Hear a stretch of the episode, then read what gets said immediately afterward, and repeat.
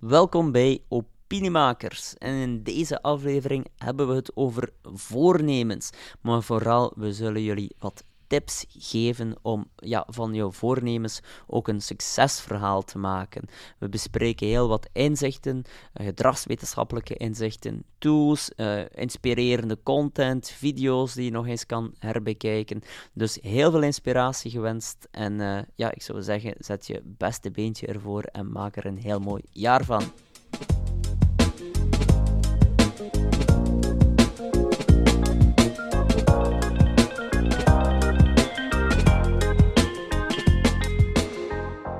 Dag Reinoud. Um, ja, zoals jij weet en zoals iedereen wel weet, zijn we net de grens overgestoken van 2023.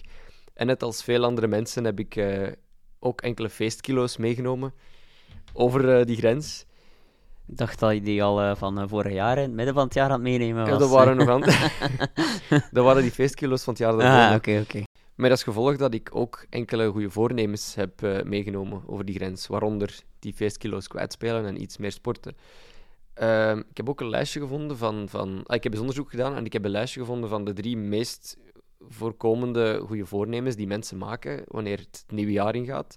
En ik vroeg me af of er enkele ja, nudges zijn of, of tips die wij mensen kunnen meegeven om zich aan die, ja, die goede voornemens te houden, eigenlijk. Waaronder dan uh, ja, afvallen en, en meer sporten. Um, iets nieuw leren, bijvoorbeeld een nieuwe hobby of zo, en dan uh, ja, minder drinken en roken. Zijn er enkele zaken of tools die dat de mensen kunnen gebruiken, of allee, die dat, mensen kunnen helpen om, om, om die eraan te houden? Ja, absoluut. En uh, we hebben daar uh, in ons boek ook een stukje over geschreven. En eigenlijk het belangrijkste, of misschien wel de belangrijkste nudge, is de nudge van de microcommitment. En ehm, dat wil eigenlijk zeggen uh, Gialdini in zijn boek Influence gaat dat, bespreekt hij dat, of noemt hij dat commitment en consistency. En dat gaat eigenlijk over ervoor zorgen dat je zeer kleine commitments neemt en dat je die dan zoveel mogelijk herhaalt en dat het eigenlijk dan ook een gewoonte een stukje wordt. Er zijn er trouwens heel veel boeken over geschreven. ik denk aan het, aan het boek Atomic Habits. Habits, inderdaad. Mm. En dat is daar ook een stukje, dat gaat het daar eigenlijk ook over. En uh, ook een stukje, zou je wel kunnen zeggen, het boek Hoekt. Uh, ja. ja. gaat er ook een stuk over. Hij start met microcommitments, beloningen. Hij heeft daar ook een model voor gemaakt. Wordt eigenlijk trouwens heel veel gebruikt door social media tools. Hè. Wel een beetje pervers, alleen een mm beetje, niet beetje, maar wel, wel pervers hoe, er, hoe, hoe het gebruikt wordt om mensen verslaafd te laten maken aan bepaalde producten. Maar in principe is het eigenlijk wel dezelfde methodiek, of een gelijkaardige methodiek. Het is niet dezelfde, maar een gelijkaardige methodiek om je te houden aan die voornemens. Mm -hmm omdat uh, het start allemaal met een, een kleine prompt, uh, een eerste kleine actie die je neemt. En vaak van die, van die, um, ja, van die be, be, be, voornemens, ja, ik moest er even over nadenken van die voornemens, is ja, een voornemen, ik ga een marathon lopen. Hmm. En dan uh, natuurlijk ja, is dat een zeer grote commitment. Hmm. Maar eigenlijk is het beter en makkelijker voor jezelf om microcommitments te nemen. Ja. En in plaats van te zeggen van ik ga een marathon lopen, begin je misschien van oké, ik ga starten met één kilometer uh, lopen. Ik, ik moet ook nu terugdenken aan een van de beste TED-talks die ik ooit heb uh, gezien. Uh, of toch eentje die mij enorm is bijgebleven. En dat ging ook heel specifiek over die microcommitments. En dat was ook iets over small habits. Um, maar het, het ging erover, en startte onder andere met Djokovic te analyseren, dat hij eigenlijk van plaats 40 naar uh, ultieme world domination in het tennis is gegaan door misschien ja, 3 of 4 procent beter te doen. Uh, ja. En, en hij, die, die man, is echt een hele interessante TED-talk. Um, kijk even naar Robin om die misschien dan eens uh, toe te voegen in de, wat we dan noemen, de show notes, zeker. Mm -hmm. dus um, een hele interessante TED-talk omdat die man heeft enorm veel uh, world records gebroken. Maar die zei ook van, uiteindelijk, ik heb Duits geleerd bijvoorbeeld. Uh, ik had het voornemen om Duits te leren, wat je ook zegt, iets nieuw leren, een nieuwe taal bijvoorbeeld. Maar uiteindelijk, wat heeft hij gedaan? In plaats van onmiddellijk uh, heel veel te, ja, grote commitments te nemen, is hij gewoon begonnen met elke dag op weg naar zijn werk uh, een Duitse online cursus af te spelen, een soort van podcast.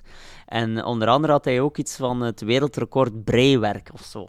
Uh, en, en dat was gewoon gestart, zei van ik, heb, ik had gewoon het commitment genomen om elke dag te breien. En in plaats van te zeggen van ik ga het voornemen, nemen, uh, voornemen om het wereldrecord breiwerk te verbreken, zei hij van nee, ik ga het voornemen, ik heb het voornemen om elke dag een stukje te breien. Mhm. En zo bouw je eigenlijk op. Hè. Je moet eigenlijk gaan starten met een micro-commitment. Mhm. en, in plaats van een hele grote commitment. En dat zien we dus ook trouwens in commerciële communicatie. In plaats van mensen te vragen van... Um, uh, dat is bijvoorbeeld een tip die we vaak geven in een recruitmentproces. Wat we vaak doen is, uh, zeker in Vlaanderen nu met de arbeidskrapte, uh, kijken en onderzoeken hoe bedrijven makkelijker mensen kunnen aanwerven. Of vooral makkelijker mensen kunnen overtuigen om te solliciteren. Ja, zo is dan de call to action. solliciteren is bij velen een micro-commitment. Uh, sorry, uh, macro-commitment, een grote mhm. stap. Geen micro, uh, geen micro dus, maar een grote stap. Want ja, dan zeg je eigenlijk al, ik wil veranderen van mhm. job, ik wil daar werken, wat een grote stap is. Terwijl wij dan adviseren is, maak die stap kleiner. In plaats van te zeggen van solliciteer, zet je call to action of vermeld op je call to action, je knop dus, waar ze moeten op klikken. Zeg je dan van informeer. Mm informeren is een, is een eenvoudigere stap dan solliciteren. En uh, dat is eigenlijk wat we dan naraden, ook bij voornemens. Hè. Maak die eerste stap zo eenvoudig mogelijk. Mhm. En eventueel kan je daar een planning op maken. Uh, in plaats van te zeggen van ik wil 10 kilometer lopen, nee, ik wil starten met 2 kilometer te lopen. Uh, en hoe kleiner de eerste stap, hoe makkelijker en hoe meer je kan opbouwen en hoe makkelijker het ook zal zijn om mhm. je voornemens ook in daden om te zetten. Dus eigenlijk met andere woorden ook een, een, te groot doel kan, kan eigenlijk verlammend werken dan. Omdat mensen bijvoorbeeld ja, hun, hun zodat wij het nu noemen de self-efficacy, dat, dat, dat, dat die niet hoog genoeg is, dat ze van zichzelf denken dat, dat ze het gewoon niet gaan halen omdat het doel zo groot lijkt. En dat je dat dan opsplitst in kleinere doelen, dat het veel haalbaarder lijkt op, op kortere termijn. Ja, correct. Ja. Er is een techniek die, ja, die zeer uh, common is en zeer, uh, zeer gebruikelijk is in, in alles rond coaching en, uh, mm en fitness en dergelijke. Um, dus ja, dat gaat over inderdaad kleine stappen zetten, maar uiteindelijk, die kleine stappen, dat is een beetje de wet van die 1% ook. Hè. Dus als je elke dag 1% groeit, mm dan ben je op het einde van het jaar iets van, uit mijn hoofd, 37 keer, of uh, maal 37, dus 1 tot de 365ste. Mm -hmm. maar dat is exponentiële groei. Ja. Dus dat wil zeggen van, oké, elke dag 1% groeien is niet veel, is niet moeilijk, maar um, op het einde van de rit ben je wel gigantisch gegroeid op het einde van het jaar. En mensen kijken van, oké, ik wil die 10 kilometer lopen, maar het is eigenlijk gewoon vanuit die wet uh, beter om misschien een micro-commitment te nemen en te zeggen van, ik ga starten met nieuwe sportschoenen te mhm. kopen en de volgende dag ga ik starten met uh, gewoon eens mijn huis uit het toertje, het blokje rond te, te wandelen en zo verder op te bouwen en op te bouwen in plaats van die ene keer direct 10 kilometer te lopen, thuis te komen, back af te zijn, vier dagen niet meer kunnen wandelen met mm pijn aan je rug, pijn aan je voeten. Nee, uh, dan, dan, ja, dan brengt dat ook niet op, of dat geeft geen bevredigend gevoel. Ja. En uh, dat is heel belangrijk, en dat is onder andere de, dus dat boek uh, Hoekt waar ze dat daar ook beschrijven. Dus ja, die microcommitment, die eerste stap, dan moet je een beloning ervaren, moet je een dopamine mm ervaren, een gelukshormoon. Uh, en zo ga je dat eigenlijk gaan opbouwen. En dat is trouwens wat ze ook met social media doen. Hè. Ze gaan het heel makkelijk maken, of heel veel digitale tools, heel makkelijk maken om in te stappen. En gaan dan eigenlijk ervoor zorgen dat je heel snel beloning krijgt, hè. like, comments. En zo gaan ze eigenlijk stap voor stap gaan, gaan opschalen en, en, en committed maken aan die bepaalde tool. Mhm. Oké. En om dan uh, terug te komen op die procenten die dat je er juist zei.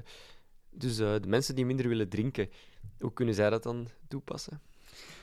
Um, natuurlijk, daar ook weer opnieuw, zoals we in een vorige podcast of in een andere podcast hebben uh, ja, besproken, is, uh, is niet altijd, nudging is niet altijd de meest efficiënte mhm. techniek. Je zou uh, in plaats van jezelf te nudgen ook gewoon kunnen zeggen van, ja, ik ga het me meer afschermen uh, en ook gewoon minder naar plaatsen gaan mm -hmm. om alcohol te drinken. Of ik ga ja, mezelf straffen als het gebeurt. dus ik denk, ja, je moet ook al eerst en vooral gaan nadenken van, ga ik, is nudging de juiste techniek, zoals we toen in die aflevering hebben gezegd, hebben we ook de context. Mhm. Eh, misschien heb je wel een bepaalde context die het heel moeilijk maakt om, uh, om minder te drinken. En misschien moet je dan even nadenken aan de context. Ja. Uh, communicatie voor jezelf gaat wat moeilijker zijn, maar ja, ik denk de context is uh, hierin een hele belangrijke. Als je heel veel vrienden hebben, hebt die, die heel veel drinken, dan zal het waarschijnlijk wel moeilijker zijn om minder te drinken. Heb je heel veel vrienden die weinig drinken, dan ga je waarschijnlijk ook iets makkelijker mhm. maken. Ga je heel veel naar cafés waar het happy hour is, en ga je altijd tijdens de happy hour, gaat het misschien ook wel moeilijker zijn. Dus dat, zijn, mhm. dat is eerst en vooral de context. Maar dan uh, voor jezelf, om terug te keren naar die, die commitment, um, wat misschien wel een, nog een leuke tip is, is uh, de tool Stick. Ah, ja, Stick is uh, met CKK van achteren. En dat is een leuke tool om die commitments te externaliseren. En dat blijkt ook uit studies dat de, wanneer je een commitment maakt en die externaliseert, dat die nog veel effectiever is. En dat wil eigenlijk zeggen dat je die extern gaat communiceren. Mhm. Dus ik, dat is eh, een techniek die ik al vaak voor mezelf heb gebruikt. Bijvoorbeeld bij het schrijven van mijn eerste boek heb ik dat effectief ook uh, gezegd. En um, bij het schrijven van mijn tweede het derde boek, want die waren was gelijklopend door omstandigheden, uh, door de wetgeving die was veranderd, maar uh, dat zou ons een beetje te veel doen afwijken. Um, heb ik eigenlijk al, had ik eigenlijk gezegd tegen heel, in heel veel workshops en heel veel meetings, ik ga eind 2022, uh, eh, sorry, tegen 2022 een boek schrijven mm of een boek gepubliceerd hebben over nudging en psychologie. En uh, doordat, ik dat, doordat ik dat iedere workshop vertelde tegen een extern publiek, ja, maakte ik continu meer en meer die commitment. En externaliseerde ik dat ook, waardoor ik ook veel meer te verliezen had als dat niet gebeurde. Ja. En die tool uh, zorgt er eigenlijk voor dat je dat kan externaliseren en je kan er zelfs ook een bedrag aan uh, koppelen. Ja. Zodanig dat je de stakes ook, de, de, het belang ook groter maakt. En door dat te externaliseren en daar dan ook nog eens wat financieel belang aan te koppelen, ga je eigenlijk veel meer die commitments ook uh, ja, echt effectief ook doen. Dus dat is zeker eens uh, leuk voor mensen die dat wel willen uittesten, om dat eens op te zoeken. Uh, dus dat kan een techniek zijn. En een tweede techniek, ja, opnieuw social proof zou je ook kunnen toepassen als ja, je vrienden overtuigen mhm. of een, een soort van, dat is een beetje tournee generaal. Tournee generaal is een mooi voorbeeld, dat is een social proof in de zin Sorry, er niet minder al, Dankjewel. Dat is ook een social proof, maar uh, dankjewel tegenovergestelde ah, richting. Ja, inderdaad, dankjewel om attent te zijn. Tournee Mineral, uiteraard, Tournee Mineral. In februari. Ehm, dus uh, we gaan dat niet opnieuw doen, uh, Robert. Nee, we gaan gewoon uh, de blutsen met de bulten erbij nemen. Maar um, Tournee Mineral, uiteraard, is eigenlijk ook een sociaal gegeven. Mm. Omdat je natuurlijk daar een, heel groepsgevoel aan koppelt. Hè. Iedereen doet de challenge, mm. iedereen werkt samen.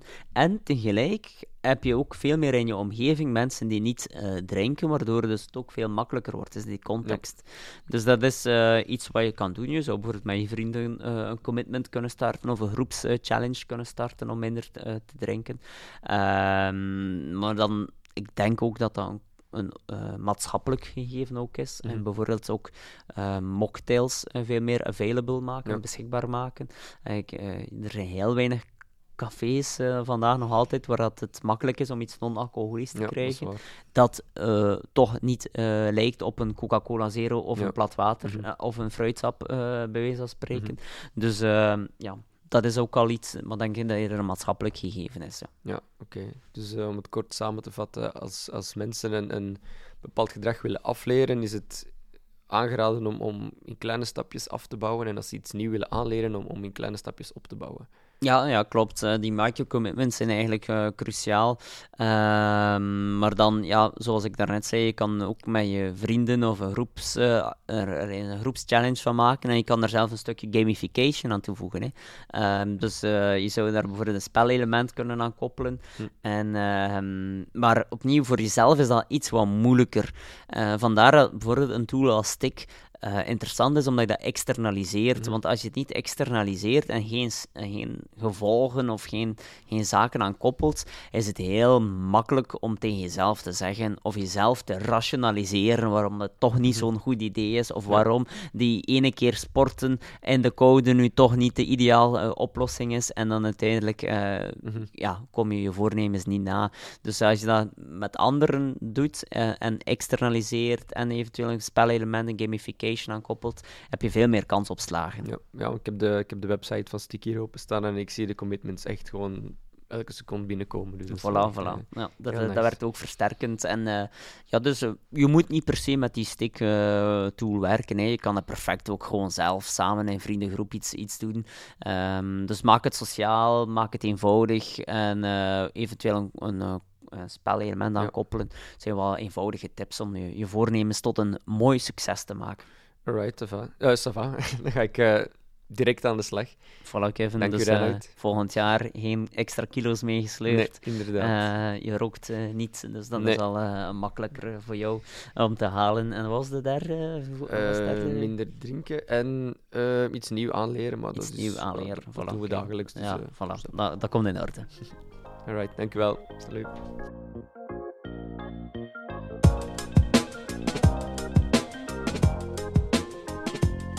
Met deze tips kan het toch niet meer mislukken. En als het toch nog wat moeilijk wordt, dan raad ik je aan om eens te kijken naar www.exposure.be, want daar vind je heel wat extra tips, nieuwe inzichten, blogs, webinars, podcasts, e-books en zoveel meer. Dus wil je nog meer hierover weten? www.exposure.be en tot de volgende aflevering.